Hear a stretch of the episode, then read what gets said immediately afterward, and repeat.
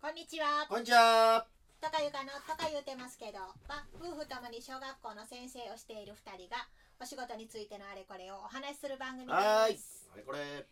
今日のテーマは漢字文化です。漢字文化。はい。はい。えっと前回の放送で、はい。模擬授業対決をしているサークルがあって、はいはいそ。このまあ波早というサークルなんですけどね。そうそう、塗装魚波早すそうよそうね。 一回もはい前そう回ですは言わなかった。言うそ忘のれて波早サたーよクね。ルでのはい。今月の模擬授業対決のテーマが漢字文化であるとういうお話をしたんですよね。ん。はい、しました。で漢字文化って皆さんあの対決されるぐらいだからよくご存知だと思うんですけれどもほなかなかこう学校ではそこまで一般的じゃないんじゃないかなと思ああ、漢字文化という言葉はあんまり使わないかね。う、うん、だから大体漢字の勉強って言ったら、うん。書き取りっていうかねはい。あの書き順習って、うん。言葉の使い方習って、はい。で文作りになはい。っはいて、。であはとは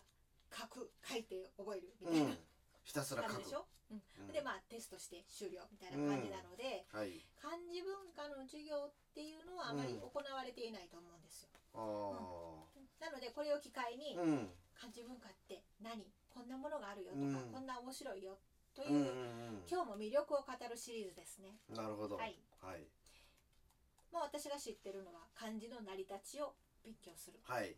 という漢字文化の授業です、うん、まあそうやね、えっと、漢字っていうのは、まあ、あの中国で生まれたと、はい3,000年以上前にね、はいで、まあ、その当時はそのその地域の人たちだけで使われてたと、まうんあ、考えられてるわけやね。うんうんででもそれがあのどんどんこう広がっていって、うん日本にも伝わりうんそれからベトナムやあ朝鮮半島もちろんそうやしどベトナムとかあっちの東南アジアの方にも伝わっていったわけで、えっと、文字がなかったからあの日本でも日本もそうやしあのさまざまな国で文字がなかったので自分たちの喋ってる言葉を文字にしようとした時に漢字を使ったわけやね。うんうんでそれで文化圏を築いて漢字を中心とした文化圏になっていたということやね。ほーうんでも今だからといってベトナムで今漢字使われてるかもう使われていない。そうねベトナムはベトナム語や朝ね鮮半島でももうあハングル中心になってしまったので、はいはい漢字がないわけじゃないけど若い人たちはもう漢字が使えないとかね、うん日本ぐらいじゃないかな中国を離れて、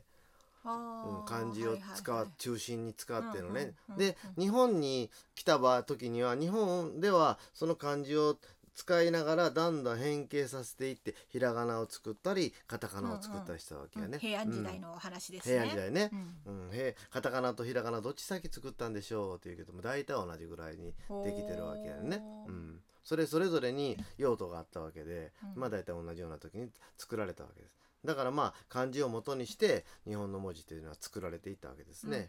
うんうんうん、だからその一つの文化圏の中には入ってるということやね東アジアの文化圏になるのかなほヨーロッパには漢字とかないからね、うん、まだあももはや使われていないそのうん東南アジアの国々も漢字文化圏の中に入るの。まあかつて入ってたということやあねーあそうですか漢字を使っていないからかつては使ってたということやね。うん、でまあ一番あのその中でも有名というか、まあ、まず考えるのは漢字がどうやってできていったのかということやから、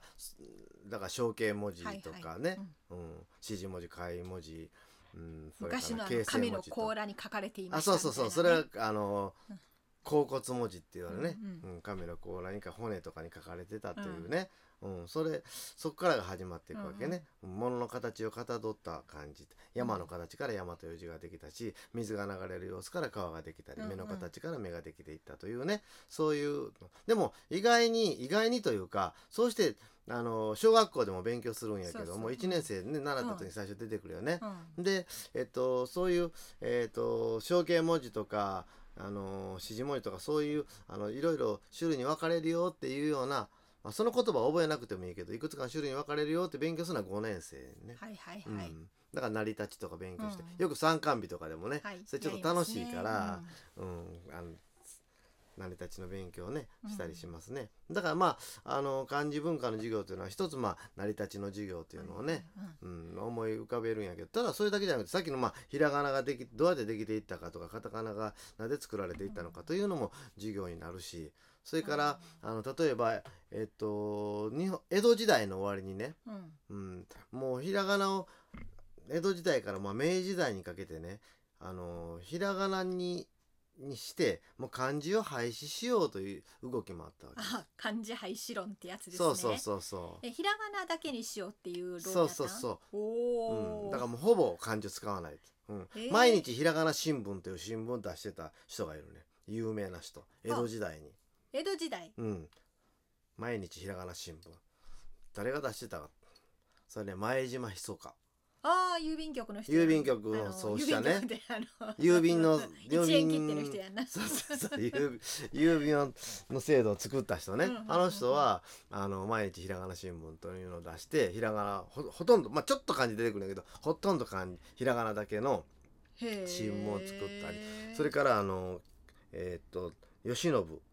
徳川徳川慶喜にあのその漢字を廃止しようという憲白書みたいななんとかの儀というやつだったかなちょっと名前忘れたけどそれを出したりしてたわけあじゃあもう幕府の時にすでにそのそういう動きもちょっとあったわけ、あったうん、で西洋の文化に追いつこうというのがあってあーで西洋の文化になかなか日本が追いついていかないのは漢字のせいだというちょっと考え方があったわけねでちょっと西洋の文化に憧れたというのもあったんだろうと思うんやけどもねだからあの明明治時代に入ってからもその動きがあって例えば森有則はいはいなんか文文科省の人やね うん文科も っ省とね文部、う文部ん、そうそう学生発表の時のね、うんまあ文部大臣みたいなああいうそういうのやった人、うんうんその人もやっぱり、あのー英語にしようって言ったんやったかなその人言ったわけ、うん日本のねそれとか西山音とかねはあはあ哲学者の、そうそうそうそういうようない結構有名な人がフランス語にしようとかねえーうんにあ英語にしようとか言うてた人もいたわけでもまあそれはさすがに普段使ってる言葉が外国語じゃないからなかなか受け入れられないというのもあって、なんの減っていた、でうんでも単純に考えて、まあ、全部ひらがなになったらすごく読みにくいな読とみにかくいいうそうそうそうそう意見はなかったの。意見もそれあったやろねきっとね、うんだから漢字が残っていったんやと思うね、ううんん、だから日本のあの文字の素晴らしいところはその漢字かなま字文だやから一周にして読めるということやね、うんうんうん、あのパッと見て漢字やからパッと、うん、授業って言ったらうん二文字で授業ってわかるし、うんうんそういうねあのあれや学校とかって二文字やけどスクールって SCHLLOOL か、うん OL になってそれ長くなるから例えば高速道路の看板だって、あの行き先が漢字でポンって書いてあはったら、いはいはいそれすぐ分かるけど英語で長く書いてあったら日本人やから分かりにくいというよりも、うん外国人でもちょっとこうへー長く書いてあったらね、そうなあののうんあの見慣れた看板やったらいいけど初めて見る看板とかやったあーなるほら、どね一瞬では分かりにくい。で日本の場合はか文章も漢字かなまじり文になっているので、うんバーッと読んだ時にあの意味の理解も早いと。うんうんううんん、20ええアルファベット26文字がバー並んでるだけじゃないのでね、うんうん、だからその漢字にも一つ一つ意味があるからそれで理解もしやすいというような、あのーちょっとなんていうかぶ素晴らしさがあるわけでねおーだからまあ逆に覚えるのは大変やから小学生とか中学生は苦労して覚えていくんやけれどもね。あーうんでもまあ日常に使ってめ、身の回りにうん溢れているから、うん全てを一から覚えるわけじゃないよね。まあそうやねうんうん、で今日本に入ってきて日本で作られた漢字もいっぱいあるわけよ、うんはいはい国字ですね。国字ね、はいはいうん、例えばまああの、えっとお寿司屋さんに行ったら魚辺の漢字ってのはほとんど日本で作られた、あそうなんん。うん、タイとかイワシサワラとかそうそうそうそうそうへーなんでかって言うたら中国で漢字作られた時に、うん漢字っていうのは中国の内陸部で作られて漢っていうのはねあーうん揚子江と、えー何、えーこうが黄河の間に挟まれたような場所やねんねで海が遠かったわけだかあらー生活の中に海の文化ってあんまりなかったので魚って言ったら、まあ、魚だけやって、まあ、川魚はあったと思うけどもね、だからそれやったから、あのそれほど必要性がなかったわけでも日本は島国やから、うん魚の名前ってのはすっごい必要性があるわけ、へうーんだから魚 へー魚という漢字はまあ象形文字でうんうんう甲ん骨文字も出てくるんやけども魚に何かつけて貝文字にした時になかったのでおー日本でいっぱい作られてだからあの、えっと、お寿司屋さんのコップに 書かれてる魚の丸文字はほぼ日本で作られた文字やあね。そうなんやう。んまあ、さわさあの春って書いてさわらとかあそうそうそうサラ好きやね、うんさ一番わかりやすいうん、だって魚に弱いって書いてのイワシイワシ、うんすぐに足がつくって そやうつそやうそうなそうそうそう、まあまあそういうねことがあったりとか、ううんんまあ別に魚園だけじゃないけどね働くっていう字も今中国では使われるけどそれも日本で作られた文字やあそうし陶芸山の上下うん陶芸もそうやし、うん、国字っていうんだけどね畑もそうなの畑もそうやね、ううんんへえだからそういった、うん、字がいくいっぱいあるということやねそれから熟語も日本で作られた熟語がたくさんあるねあそれというのはうん明治時代になった時にヨーロッパの文化が日本に入ってきた時に中国語っていうか漢字で表す言葉がなかったわけだねでもそれは日本で作らざるを得なかったからいっぱい作っていった例えば「電気」とかね、おおうん、ーそうそういう言葉なかったわけでも電気、まあ、文化として入ってきてるわけやから、うん、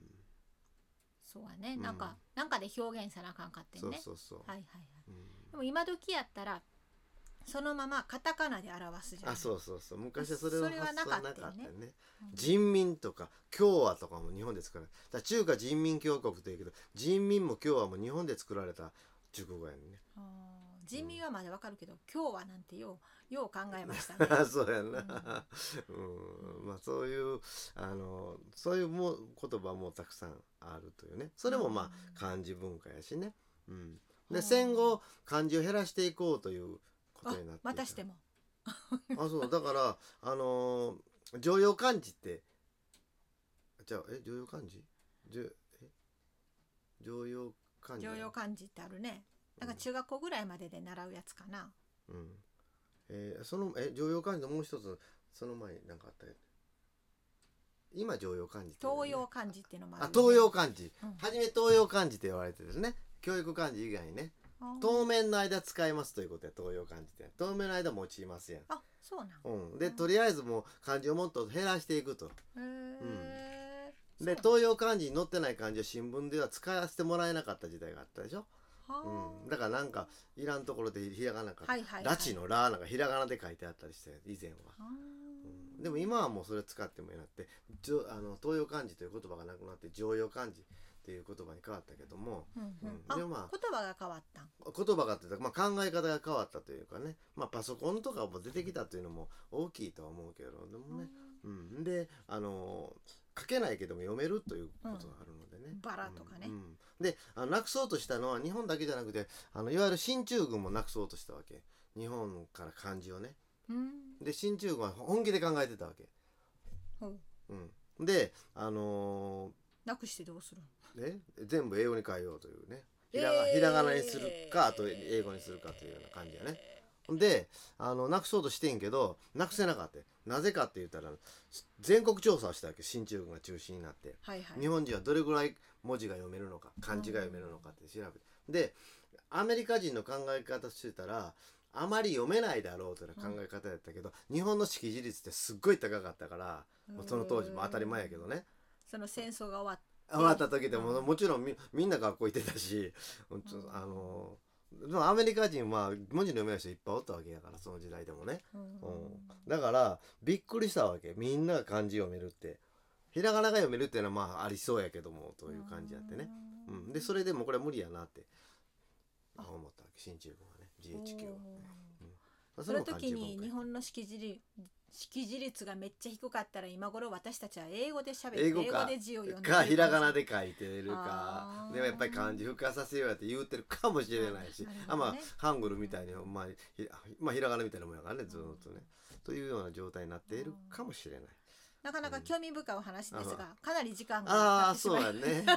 さあ授業どうしようかというこれからの問題があこるのんですけ辺のど、ね、話をはいぜひまた聞きたいですいね、やあのあ明日朝え土曜日の塗装大阪波平霊会に来ますとそういう感じの授業をいろんな人が作って授業を試すのでまああの興味のある人は来てもらったら結なるほど構面白いと思います22日の土曜日ですねそうですねははいい、塗装大阪波平塗装大阪波平前回言うの忘れてた ので今回言っておきますけれどもうんと夕方の7時からやったかな、はいうん7時を夕 Zoom 方というのかどうかは分かりませんが無料ですはいうんえー概要欄にリンクを貼っておきますので、うんまあ、ちょっと興味のある人はポチッとはいはいしてみてください。ははいい、じゃあありがとうございました。はいとか言ってまました次回の放送でお会いしましょう。お会いしましょうさようならさよなら